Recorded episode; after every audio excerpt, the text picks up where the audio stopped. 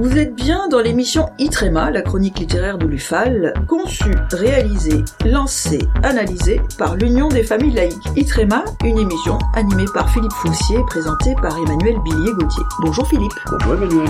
Aujourd'hui, au menu de cette 15e édition déjà, un livre de Frédéric Potier intitulé La matrice de la haine. Alors Frédéric Potier est l'ancien délégué interministériel à la lutte contre le racisme, l'antisémitisme et la haine anti-LGBT, d'ILCRA. Il vient de d'achever ses fonctions dans euh, il y a quelques quelques semaines. Et il plaide dans ce petit livre paru il y a il y a déjà quelques mois, La matrice de la haine, en faveur d'une république forte et généreuse pour endiguer l'intolérance. Praticien de l'action publique, l'auteur ne néglige pas pour autant la réflexion qui elle-même, elle-même découle de convictions solides. Sa boussole, ce sont les idéaux des Lumières, au centre desquels il place l'universalisme. Il le définit d'abord comme une, comme renvoyant à l'idée d'une unité du genre humain dépassant les spécificités culturelles, catégorielles, tout comme une philosophie, je cite, ayant pour finalité d'accorder à tous les citoyens des droits reposant sur des principes c'est dans la constatation de ces idéaux que naissent et prospèrent c'est dans la contestation, pardon, de ces idéaux que naissent et prospèrent le racisme et ses préjugés.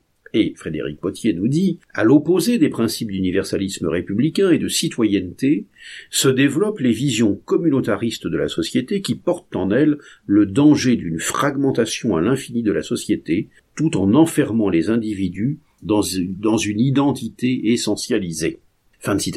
Concernant le terme islamophobie véhiculé par les courants intégristes ou parfois même des naïfs, il réplique Il ne faut pas être dupe de la volonté de certaines associations communautaristes de profiter des moments de tension pour affaiblir la laïcité ou contester le droit au blasphème. Je préfère, dit-il, utiliser la notion de haine à l'égard des musulmans, comme le fait d'ailleurs également la Commission européenne. En évoquant la cyber-haine Frédéric Potier observe que le numérique a donné un second souffle à des mouvements plus ou moins structurés, chassés des espaces médiatiques traditionnels en raison de leurs discours extrémistes. En effet, des courants qui autrefois s'adressaient à quelques centaines ou quelques milliers d'individus fanatisés peuvent désormais disposer d'un impact potentiel sur des millions de personnes. Les défenseurs d'une conception universaliste de la société, nous dit-il, attachés au débat d'idées et au partage de la connaissance et de l'information, ont sans doute tardé à prendre conscience que l'opinion se faisait désormais aussi ailleurs et qu'un contre-système de valeurs s'était structuré et avait prospéré sur Internet. Pour répondre à cette réalité, Frédéric Potier estime que nos moyens sont actuellement inadaptés et c'est la raison pour laquelle il plaide pour une évolution de la législation en la matière. I-Tréma, la chronique littéraire de l'UFAL, l'Union des familles laïques. Nous sommes toujours avec Philippe Foussier qui analyse le livre de Frédéric Potier, La matrice de la haine. Philippe, est-ce que dans son ouvrage, Frédéric Potier évoque le fait que le vieil antisémitisme alimente le nouveau? Oui, alors, Frédéric Potier consacre un développement spécifique à la haine anti-LGBT et dresse un panorama historique qui permet d'apprécier le caractère somme toute récent de la lutte contre les préjugés vivant, visant l'homosexualité l'arrêt du fichage des homosexuels, le retrait de l'homosexualité des maladies mentales, l'abrogation de l'article du Code pénal sur la différence de majorité sexuelle pour les homosexuels ou encore l'abrogation du délit d'homosexualité, par exemple, n'ont été actés, tous ces éléments n'ont été actés que dans les années 80 ou tout début des années 80.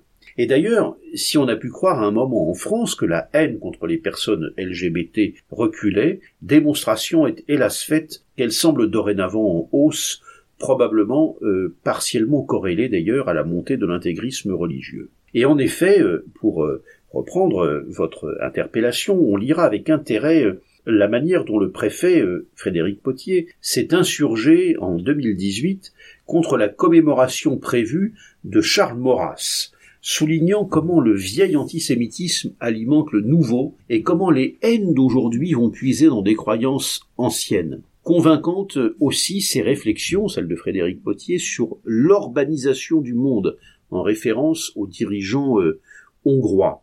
Il suggère de prendre les discours de ces derniers au pied de la lettre, notamment quand il prône un nouvel ordre constitutionnel sur la base de fondements nationaux et chrétiens.